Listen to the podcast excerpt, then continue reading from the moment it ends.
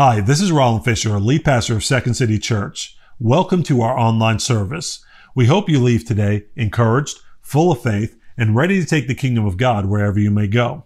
We're so glad that you chose to join us today, and once again, welcome. We are going to go into part two of our new series entitled Covenant. And today's message is actually going to be called Define the Relationship. Now, if we're going to have an entire series on covenant, we need to understand why covenant is so important to each of our lives. And the truth of the matter is, is that covenant is the basis of all meaningful relationships in our lives. It clarifies our priorities by distinguishing between those relationships with whom we are to build life versus those relationships, and we all have them that are merely passerbys. Now, most importantly, covenant is the basis of our relationship with the living God through his son, Jesus Christ. And just as last week, we learned that covenant relationships help catalyze the purposes of God in our lives. Today, we will see how these covenant relationships help maintain vision to fulfill God's purposes. So to that end, we're going to focus on this statement that we will better understand covenant when we know that it is meant to help maintain our vision in God. We're going to break the message down into three parts. We're going to talk about opaque times, meaning unclear times when it's hard to see. Secondly, we're going to talk about defining the relationship. And then finally, number three, we're going to talk about Christ, our covenant vision. At the end of the service, we're going to celebrate the sacrament of communion. So we invite you to join us during that time. But before we do anything else, let's pray. Father, we thank you so much for your word to us today, and we thank you that you continually r- remind us of the covenant you've established through, uh, with us through Christ, and also the importance of the covenant that you have us establish with one another. By your word today, help us grow in that, helping us to grow in the strength of covenant today. In Jesus' name, amen. Okay, so today, if you have a Bible, let's open again to 1 Samuel chapter 23. We're picking up where we left off last week where David and his men were on the run from King Saul, who was the first king of Israel. Now, David had met a group of men being on the run from Saul in the cave of Adullam. And there he met 400 men who were in debt in distress and discontent with life. But it said that through their relationship, the covenant relationships that David was forming with these men, not only would they grow from 400 men to 600 men while being on the run from Saul. But eventually these men with whom David was in covenant would become David's mighty men to help him extend his kingship all throughout the land. So let's pick up in that story today in chapter 23 verse 15, which says this, that David saw that Saul had come out to seek his life. David was in the wilderness of Ziph at Horesh and Jonathan, Saul's son, rose and went to David at Horesh and strengthened his hand in God. And he said to him, Do not fear, for the hand of Saul my father shall not find you. You shall be king over Israel, and I shall be next to you. Saul my father also knows this. And the two of them made a covenant before the Lord. David remained at Horesh, and Jonathan went home. Then the Ziphites went up to Saul at Gibeah, saying, Is not David hiding among us in the strongholds at Horesh, on the hill of Hachilah, which is south of Jeshimon? Now come down, O king, according to all your heart's desire to come down, and our part shall be to surrender him into the king's hand. And Saul said, May you be blessed by the Lord, for you have had compassion on me. Go, make yet more sure. No one see the place where his foot is, and who has seen him there? For it is told me that he is very cunning. See therefore and take note of all the lurking places where he hides, and come back to me with sure information. Then I will go with you. And if he is in the land, I will search him out among all the thousands of Judah. And they arose and went to Ziph ahead of Saul. Now David and his men were in the wilderness of Maon, in the Arabah, to the south of Jeshimon. And Saul and his men went to seek him. And David was told, so he went down to the rock and lived in the wilderness of Maon. And when Saul heard that, he pursued after David in the wilderness of Maon. Saul went on one side of the mountain and David and his men on the other side of the mountain. And David was hurrying to get away from Saul. As Saul and his men were closing in on David and his men to capture them, a messenger came to Saul saying, Hurry and come, for the Philistines have made a raid against the land. So Saul returned from pursuing after David and went against the Philistines. Therefore, that place was called the Rock of Escape. And David went up from there and lived in the strongholds of Engedi. So, powerful passage once again. So, what is God teaching us from this passage and what can we learn from this biblical example? Well, first of all, we see that David and his men were having to pass through opaque times. And what we see about covenant is that covenant relationships help us see God clearly during challenging times. And it's easy during challenging times to lose focus hope, and vision for the ultimate high calling that we have in God. During this pandemic, it's been difficult for many people, and maybe that's been your story. Well, during trying periods, it's natural, and no one needs to beat themselves up, but it's natural to begin to ask ourselves questions like, what is God's end game?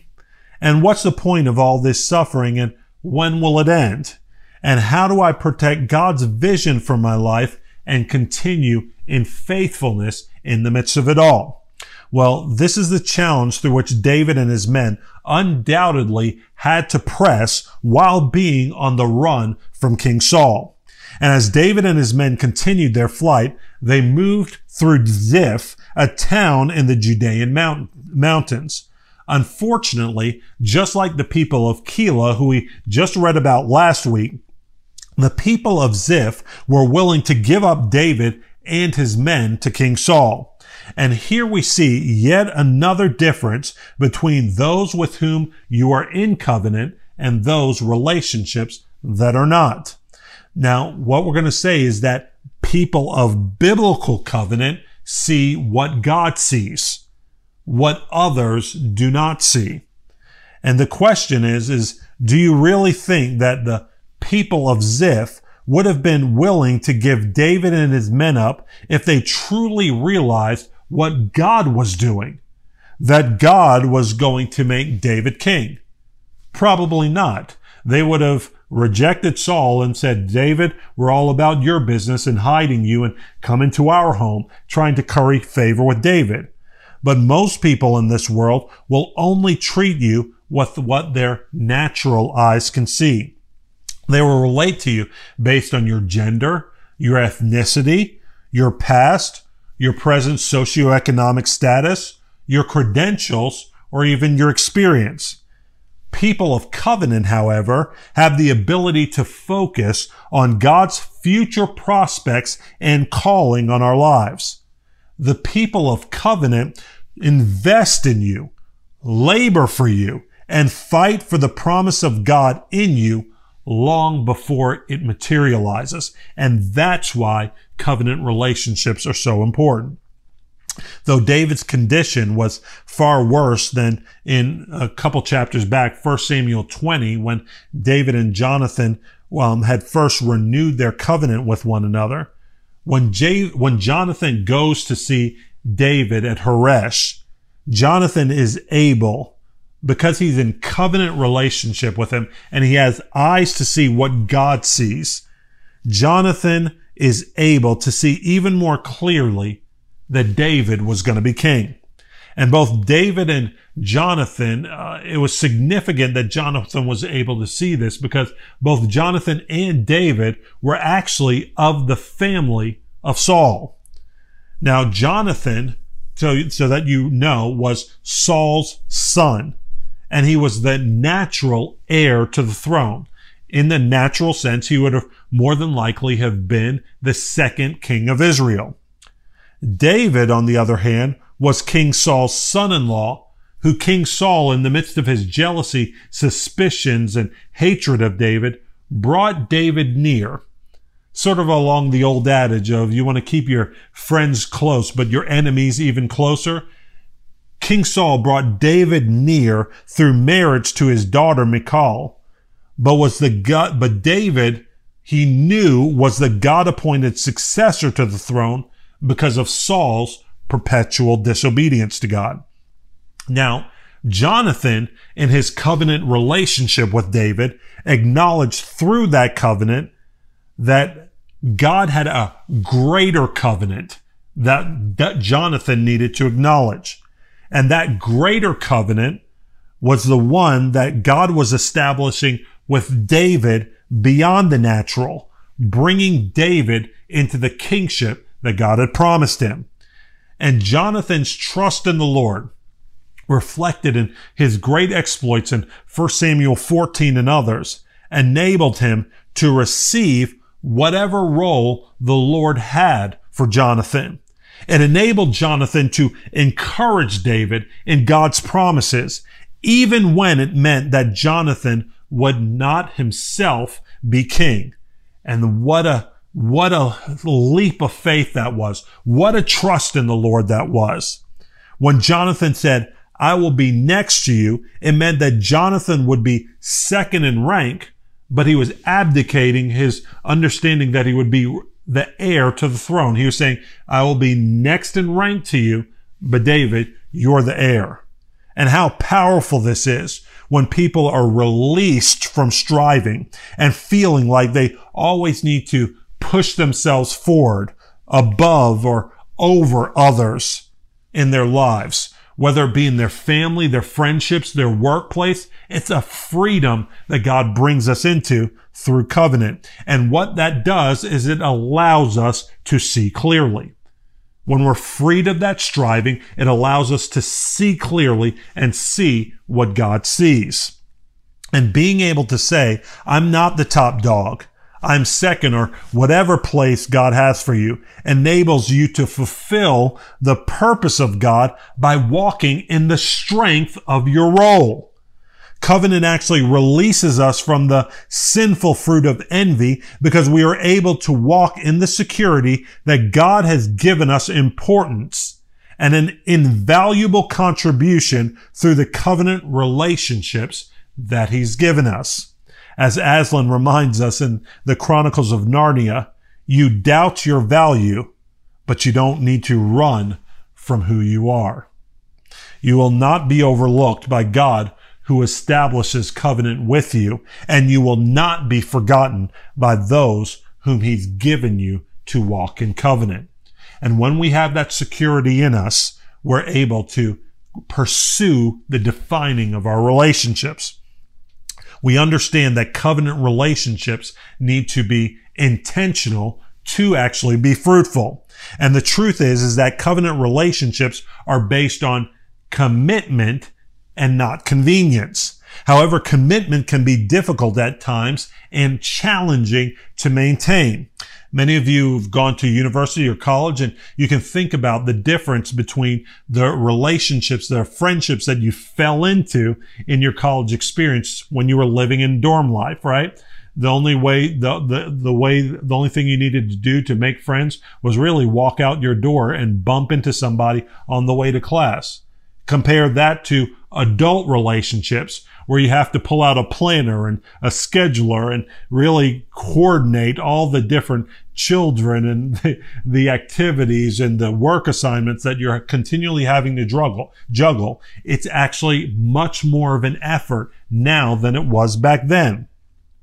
And when we are constantly pushing past this, people often ask the question, isn't it enough to just be in relationship with the people you've always known or with whom you've always been familiar?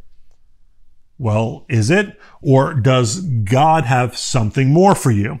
Well, God definitely has more for you if your friends have consistently and always been accomplices to perpetual sin patterns in your life. Meaning that if the people that you're hanging out with are the people that you get drunk with, the people that you do immoral activities with, the people that you get high with, the people that you um, actually uh, chase women with or do all types of unscrupulous things with, then God definitely has a better and a higher way for you. And covenant relationships other than those that he wants to use to give you vision for his life and purpose in him.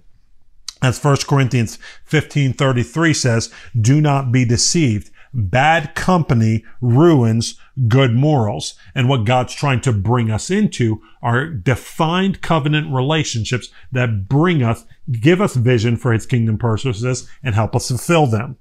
But people also ask at the same time, why should I have to make effort if we're supposed to be in covenant with people? Shouldn't things just be organic? Shouldn't things just come and come about naturally? Well, the truth of the matter is, is that loving people over any extended period of time, and you will find this if any of you get married or you've been in a marriage for any period of time, any love for people, any covenant relationship over an extended period of time will eventually take sacrifice. Your number will eventually be called and the requirement for that covenant relationship to be successful will come. Sacrifice is actually the mark of covenant relationship. And remember in the scripture above that David, when he was on the run from Saul, stayed in the strongholds while Jonathan went home.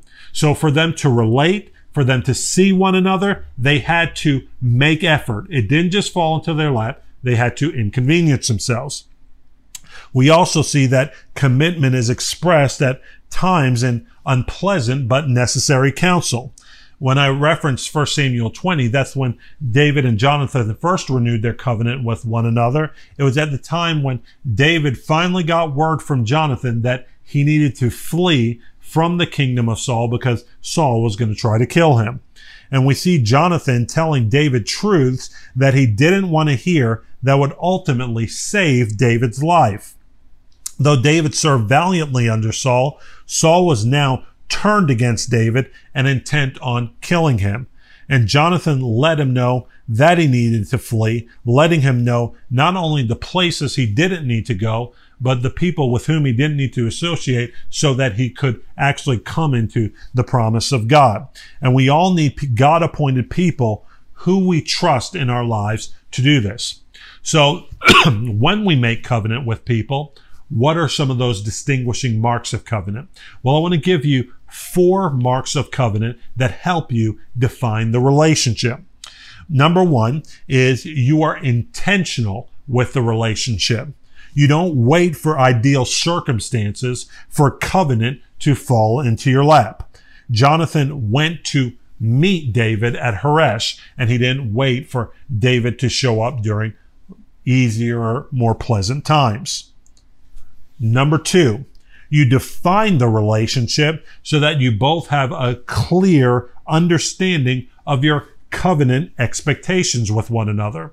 Again, going back to marriage as a, an example, whenever you marry someone, you're basi- you're saying to your spouse, to your spouse, to the forsaking of all other persons, I pledge my love to you. Meaning I'm not going to have somebody or something on the side. It's you and you alone from this point forward. Even when we make our covenant with God, that's the same thing we do with God, right? To you alone do I give my worship to the exclusion of all other gods. You alone are God. I honor you alone.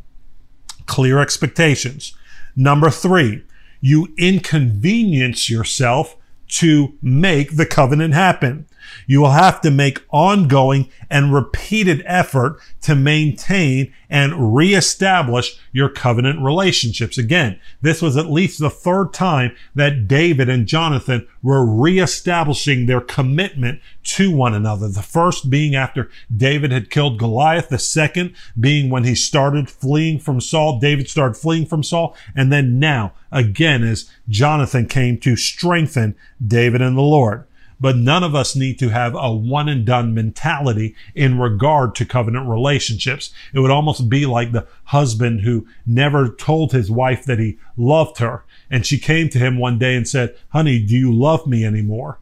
And he said, of course I do. Didn't I tell you when I said I do?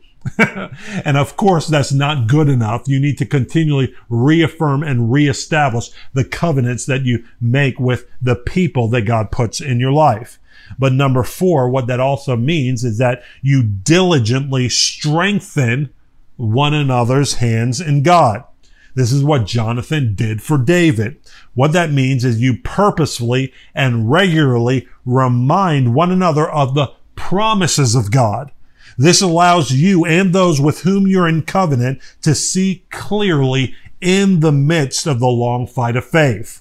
This is what Jonathan did for David, reminding David of the certainty of God's promise to bring him into the kingship despite the optics of his then present circumstances.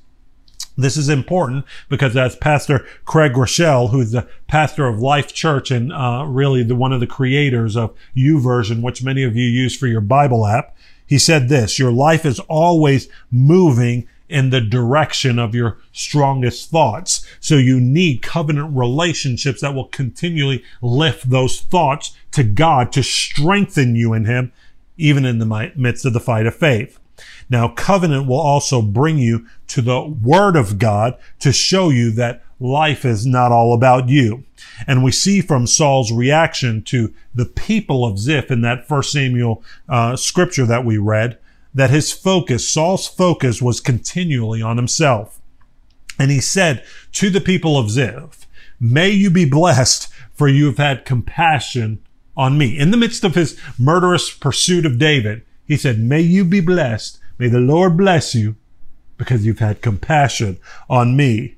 And Saul was so removed, so out of touch, so distant from the word of the Lord at this point in the word of God and so warped in his thinking that he felt that anyone helping him fulfill his murderous campaign was actually worthy of God's blessing and was actually being loving. That's the deception that a lot of people walk in nowadays. That if somebody tells them what their itching ears want to hear, meaning they approve of the sin that they're involved in, somebody says, Oh, it's fine if you sleep around. It's fine if you get drunk um, um, on a regular basis. It's fine if you cheat and steal. If you do all these things, it's fine.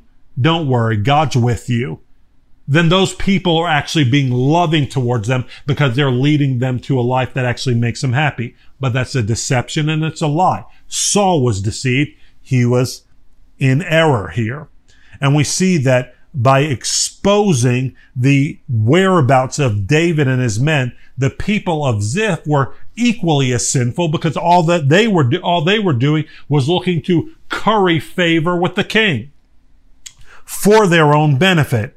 And how true it is that myopic people, even in the midst of sin, can make conversations, focus, and relationships purely about themselves. They take from relationships solely for their own ends without looking to give back. And in many modern relationships, the sad truth is that people can be incredibly self-focused and the relationships can be terribly one-sided even while invoking the name of the Lord. But this is not a defined biblical covenant relationship. Have you ever been in this scenario before? That you're in a conversation with somebody and they can't stop talking. And not only can they not stop talking, they can't stop talking about themselves. And not, and in the entirety of the conversation that you're having with them, never ask you one question about yourself or your condition or situation. Well, if you see that, that's what was reflected in Saul and the people of Ziph. And this is not biblical covenant. In fact, it's not even good social skill. So keep that in mind. Yet it happens all of the time. And biblical covenant is a mutual care for those involved to the benefit of all parties in the service of the one true king. And this is how, when we give ourselves to this mutuality, we're able to keep Christ as our covenant vision. Now, just like David on his trek to becoming king, Christ and the crowning of Jesus as the one true king is every Christian's covenant vision. And ultimately, David was able to persist in faith when he was reminded that God had made a covenant to make him king. This meant that his covenant with Jonathan helped him maintain that vision, being strengthened in the Lord despite the threats on his livelihood. David persisted because God had shown him the end game. That, you know what? This trial, this too shall pass, and there's an end game where I'm going to exalt you as king. And God's covenant people are able to do so today as they maintain the heavenly vision, the promise of Jesus being exalted as our resurrected king. We look forward to actually being co-heirs with Christ as he comes to rule over his restored creation. And in the meantime, God's covenant with his people means that God will not give up his people to permanent destruction or failure even if our bodies, our finances, our relationships, because of the persecution of the gospel are destroyed, God says it will not be permanent because there is a life beyond this one. The end of your life now is not the end of the story. There is a resurrection of Christ. There is a resurrection of his people unto eternal life.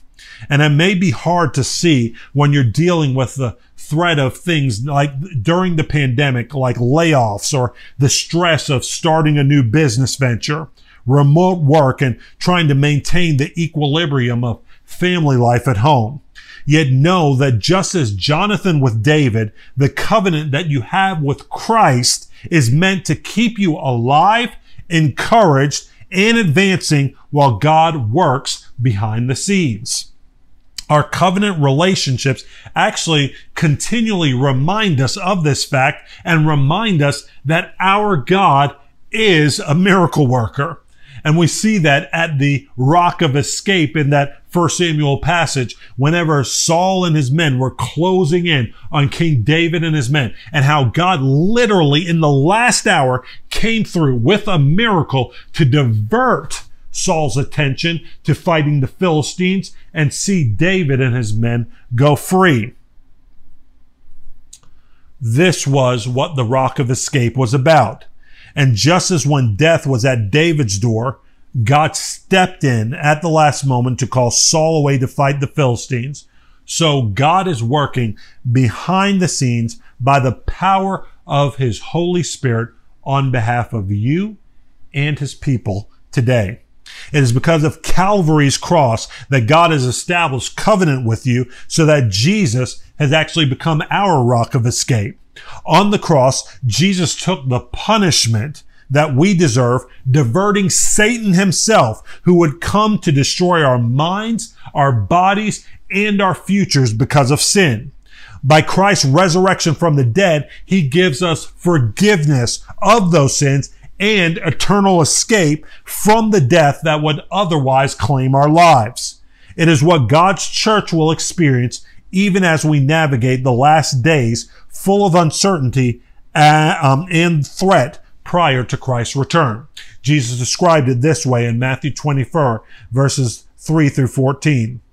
He said, as he sat on the Mount of Olives, the disciples came to him privately saying, tell us, when will these things be? And what will be the sign of your coming and of the end of the age. A lot of times people during turbulent times like the pandemic, they begin to think about end times. Well, Jesus spoke about the end times very clearly.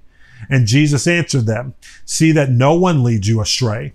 For many will come in my name saying, I am the Christ, and they will lead many astray. And you will hear of wars and rumors of wars. See that you are not alarmed for this must take place, but the end is not yet.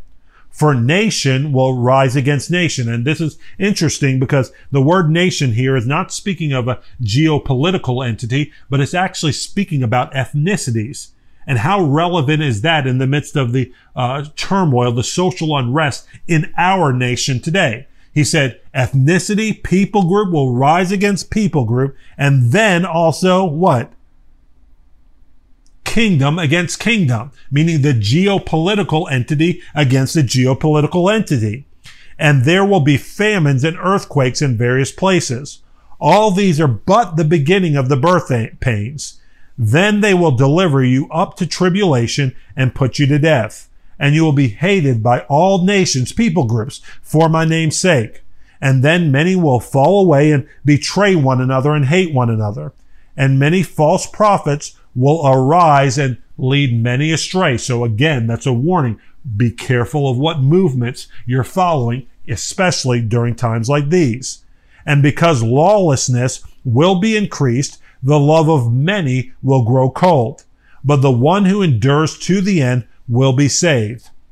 And this gospel of the kingdom will be preached, proclaimed throughout the whole world as a testimony to all nations, and then the end will come. So God's saying basically that there, the, all of human history is on a march to make Jesus king, just like all of history at that time was on a march, despite the trials, to make David king.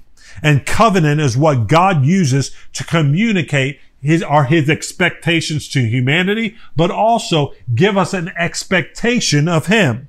Covenant is also the very basis of our access to the realities of the kingdom of heaven, including our redemption, the favor that is upon us, forgiveness, our present and future healing, our justification, sanctification, and one day glorification in Christ. Our covenant relationships actually remind us that Christ is the one whom every tongue will confess and before whom every knee will bow, proclaiming him as Lord. And if you haven't done that today, now is your time to do so. Before you experience the judgment of Christ, now is your time to give a free will offering to the Lord, proclaiming him as your king. The promise is true of Jesus even during opaque times. And his sacrifice, meaning Christ's sacrifice, was perfect. Now he calls us, his covenant people, to the sacrifices that will strengthen us in him, strengthening one another's hands in God to win the lost and make disciples for his glory. We maintain this vision until we see Christ with whom we have covenant crowned as the one true benevolent king of all the earth. And if you haven't done that today, would you turn away from your sin and come into right standing with God? Because the Bible says that until then, we are all objects of his wrath on the run, not from King Saul, murderous King Saul, but literally from the devil who comes to steal, kill, and destroy your life. But Jesus came that you might have life and life to the full, bringing you into forgiveness and new life in him as you turn your life towards his benevolent rule. And if you've not done that today, would you, in the midst of this pandemic, do that with me by praying this prayer with me today? You say, Father God, I admit to you today that just like David, I've been on the run from you. I've been on the run, but uh, I've been living in sin and selfishness and I deserve death and hell.